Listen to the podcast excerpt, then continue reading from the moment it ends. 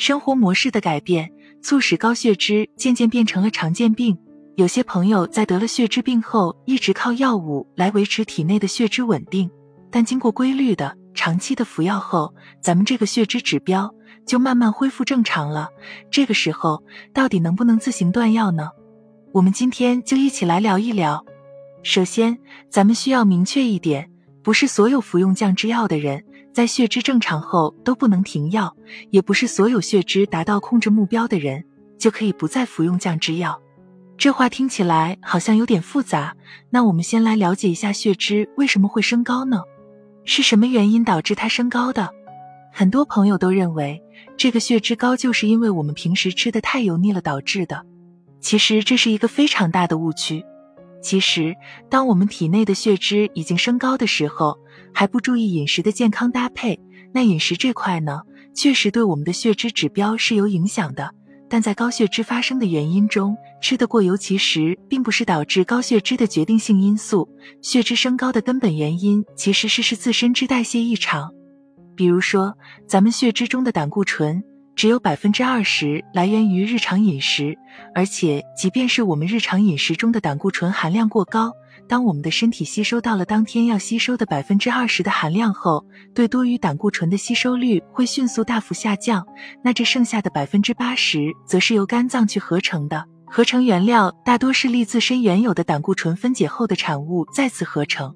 因此，胆固醇升高的主要原因在于肝脏胆固醇合成功能异常，其中对人体危害最大的低密度脂蛋白胆固醇的升高。那我们时时刻刻关注着的。控制血脂的目标到底是什么呢？其实的，对于不同的人来说，控制血脂的目的和目标都是不怎么一样的。对于一部分朋友来说，并不是把血脂控制到正常范围内就达到了目的。比如有糖尿病、高血压的人，说点专业上的话，患有高血糖、高血压的朋友，由于会损伤血管内皮，给脂肪沉积其上，引起动脉粥样硬化，创造了条件。那这个时候呢，就要对血脂进行更严格的控制了。只有这样，才能避免血管病变的发生。那我们怎样才能将血脂控制在一个正常的范围之内呢？就如我们刚刚所提到的，血脂升高的主要原因其实就是肝脏脂代谢功能的异常。那是什么导致了我们的血脂发生异常呢？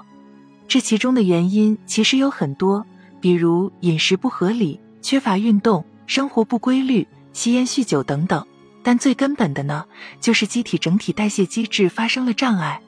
但这种障碍往往是不可逆的，就像糖尿病、高血压需要终生接受治疗一样，血脂代谢的异常也常常需要药物的长期帮助。特别是对血脂必须进行严格控制的人，离开药物的帮助，血脂便可能达不到控制目标的要求。所以，我们说。有高血脂的人需不需要长期服用降脂药，是要根据自己的身体状况来判断的。